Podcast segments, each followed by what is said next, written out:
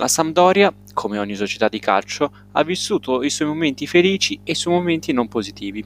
Se nel 91 i blucerchiati vincevano lo scudetto grazie ai gol di Gianluca Vialli e Roberto Mancini, ad inizio decennio la Samp ha dovuto fare i conti con la retrocessione in Serie B, avvenuta nel 2011, solamente 12 mesi dopo aver disputato i preliminari di Champions League. Ma forse è meglio fare un passo indietro.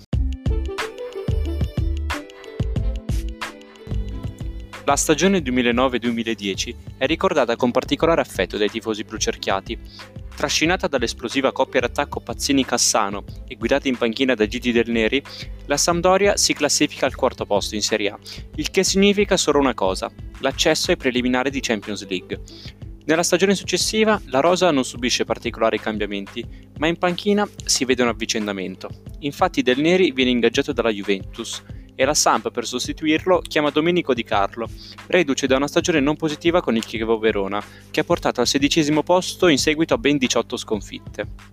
In estate è già ora di preliminari e ai sorteggi la Sampdoria non è fortunata. Pesca i tedeschi del Werder Brema, che all'andata vincono per 3-1. Al ritorno la Samp ci mette cuore e animo e a pochi minuti dalla fine sta vincendo per 3-0 ma un gol dei tedeschi porta la partita ai supplementari, dove i blucerchiati subiscono un altro gol e vengono eliminati dalla Champions League, dopo 19 anni dall'ultima volta. In campionato il discorso non è molto diverso.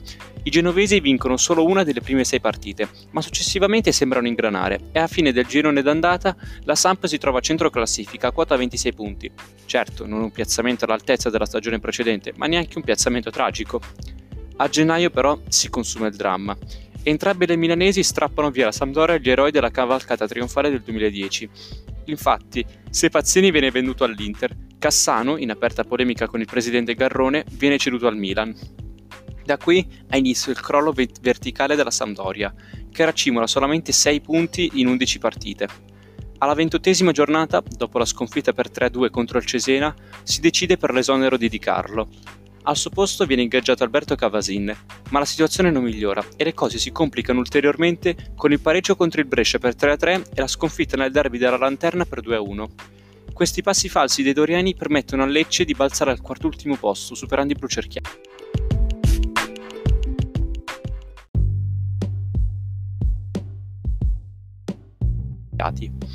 Si arriva così alla penultima decisiva giornata, la Sampdoria deve ricevere Palermo Marassi, mentre il Lecce è impegnato nel derby tutto pugliese contro il Bari già retrocesso. I blucerchiati devono assolutamente vincere per sperare ancora nella salvezza e partono subito all'attacco.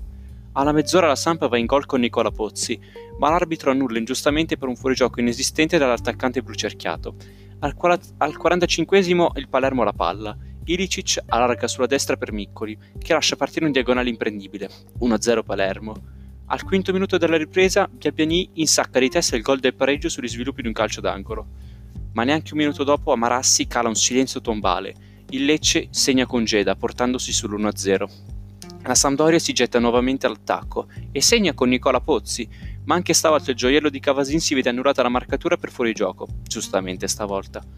Al 79 minuto sul mega schermo di Marassi viene proiettato un risultato: Bari 0, Lecce 2.